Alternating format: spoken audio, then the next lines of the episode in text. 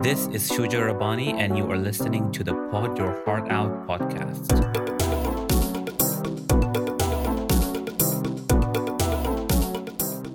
I believe that the right to work in a safe and healthy work environment is everyone's human right. A workplace where there is humanity in human resources and a place where leadership leads by example. Join me in today's conversation if you see yourself as an advocate for that kind of workplace. Sexual misconduct and sexual harassment at workplace.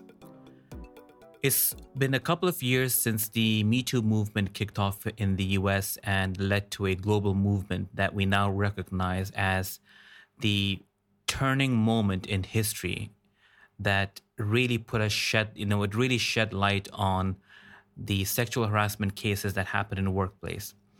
Someone as powerful, as well known, as rich as Harvey Weinstein was finally brought down by women that were his victims.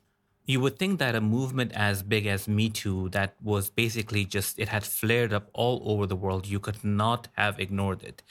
Um, you would think that something as big as that would have really raised an alarm um, in a lot of workplaces around the world. But even until today, if you Google those words, sexual misconduct, sexual harassment at workplace, you are bound to find cases upon cases that are still happening right now. The article that I came across with had to do with FBI, which is the Federal Bureau of Investigation, which is one of the biggest arms of the US government. So the article that I want to talk about, it was published on the Associated Press and it focuses predominantly on how these sexual harassment cases, sexual misconduct cases that had happened in the FBI, how they were basically swept under the rug and the high-ranking officials that were the perpetrators of this bad behavior were just let go. They had retired and they kind of, you know, when they left, it was more of a very quietly, anonymously just disappeared, and the story didn't really get the attention that it that it deserves. But the article goes into some really interesting details. For example, what they discovered was that in some cases there was no disciplinary action that had taken place. And if it wasn't for a review of the court documents from the Associated Press, information like this would have never become public or never would have been known to anybody. I think organizations that let go of executives and senior ranking officials without proper accountability when it comes to sexual misconduct cases, I think they do a lot of injustice to the victims because people who engage in these kind of behaviors, you know, they basically pack up their bags and leave. That's fine. But what about the victims who carry the guilt and the psychological shame and the impact that they have had to endure on their health, on their on their psychological well-being as a result of that action? What about them? It's just not enough to say that oh well look you know we terminated that person that person's been let go they have resigned or they've gone to another place of work it's just not enough because the damage that it does is beyond the act itself and the victims need much more help than just basically saying okay that guy has been let go of their job and i think this is an area that a lot of hr departments and business leaders can really do much more additional work on in order to help the employees that end up in situations like this let me read a couple of lines from this article directly. I will be putting the link of this article in the description of this podcast so you can read the full article there. So it says that in one of the new lawsuits that were that was filed, a former FBI employee identified only as Jane Doe alleged a special agent in charge in 2016 retired without discipline and opened a law firm even after he imprisoned, tortured, harassed, blackmailed, stalked, and manipulated her into having several non consensual sexual encounters, including one in which he forced himself on her in, her in a car. The AP Associated Press is, was withholding the name and location of the accused special agent to protect the woman's identity.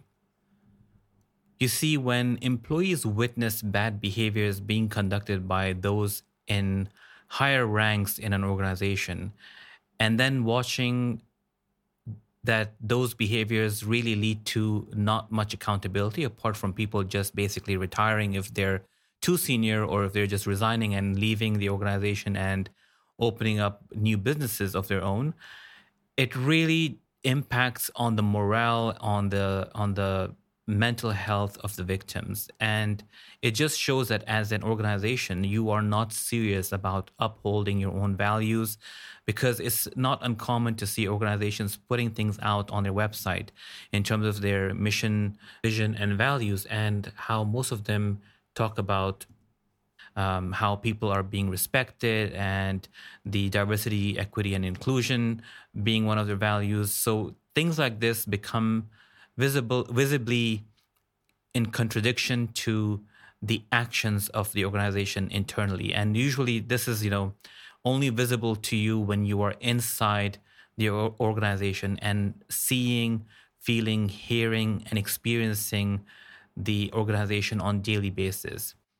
So if you're a business leader, it is again one of those very serious cautionary tales that I tend to tell people over and over again that based on my experience and every case that I read online, it's usually more than 95% of the cases uh, that have to do with sexual misconduct. It involved men, and it's usually men that are in senior positions or executive level positions. The woman in this specific article, who is the subject of this case that is being raised against FBI, her, her, she is being referred to as Becky, and she's made a statement here that I will read out. "Quote: It's much easier to suffer in isolation than it is to go public. But if I don't report it, I'm complicit in the cultural and institutionalized cover-up of this sort of behavior." Unquote. So if you're working in an organization where you witness these kind of behaviors and where the culture is such that you just basically go along to get along or keep quiet because you might lose your job or you are or, or just the organization as a whole is led by fear by people who resemble these kind of behaviors or uh, cases happen and you just have to basically be quiet about it otherwise lose your job. I would love to hear from you to see how you manage these kind of situations because surely it would have a lot of impact on you. And I would also love to hear from you in case you have observed these kind of behaviors or experienced these kind of behaviors and you have ended up reporting it and really fighting back for your right.